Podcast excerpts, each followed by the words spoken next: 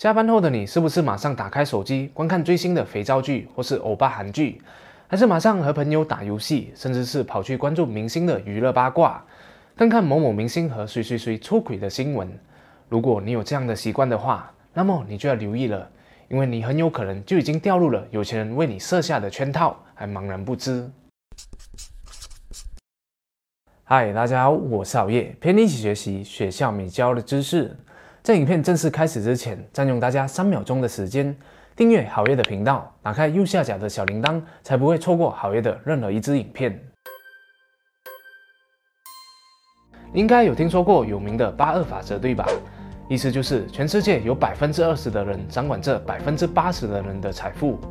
而这一个贫富悬殊的状况将会在未来越来越严重，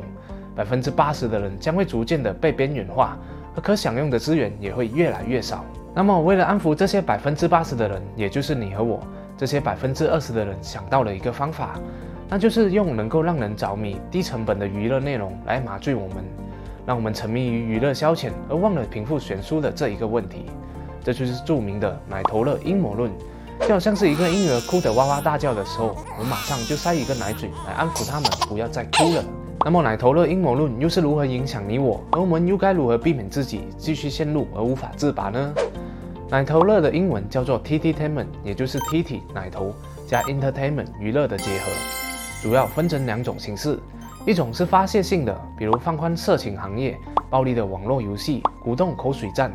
另外一种则是满足性的，比如观看偶像剧、肥皂剧、娱乐节目以及八卦新闻等等。这些娱乐主要是用来分散我们的注意力，让我们暂时逃离现实，并活在虚拟世界里。而如今网络发达的时代，娱乐几乎随手可得。比起以前只有电视机可看的时代，现在只要一机在手，再配上无线网络，我们就能够马上沉溺在虚拟的世界里。先别管这一个阴谋论到底是不是真的，我们先要做的是好好的反思一下，自己是不是无时无刻的在看手机，害怕自己好像错过了什么大新闻和世界脱节。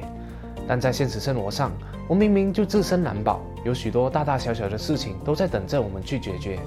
比如财务问题、人际问题、学习问题等等，但奶头乐就像是魔鬼一样，会以不同的形式出现在我们的生活上，企图夺取我们的注意力，消耗我们宝贵的时间。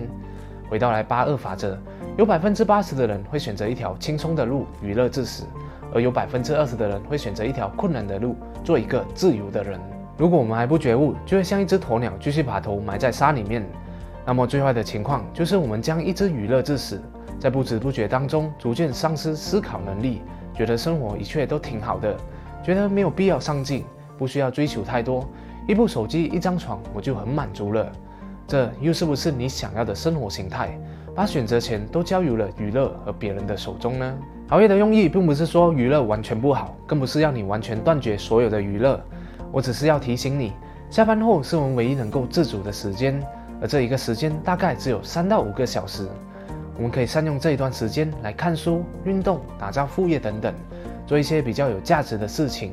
而不是完全把重心放在娱乐上，任由外界的刺激牵动你的鼻子走，而忽略了自己最优先要做的事情。那么，我们要如何避免自己陷入奶头乐的阴谋论呢？首先，我们可以先从减少娱乐的量做起，就好像理财一样，如果我们没有记账，我们将无法知道钱到底花在了什么地方。而娱乐也是一样的，如果我们没有留意自己平时在娱乐上花了多少时间，那我们将无法知道自己的时间到底花在了什么地方。当你稍微不留意，你就会发现很快又是年尾了，才抱怨说：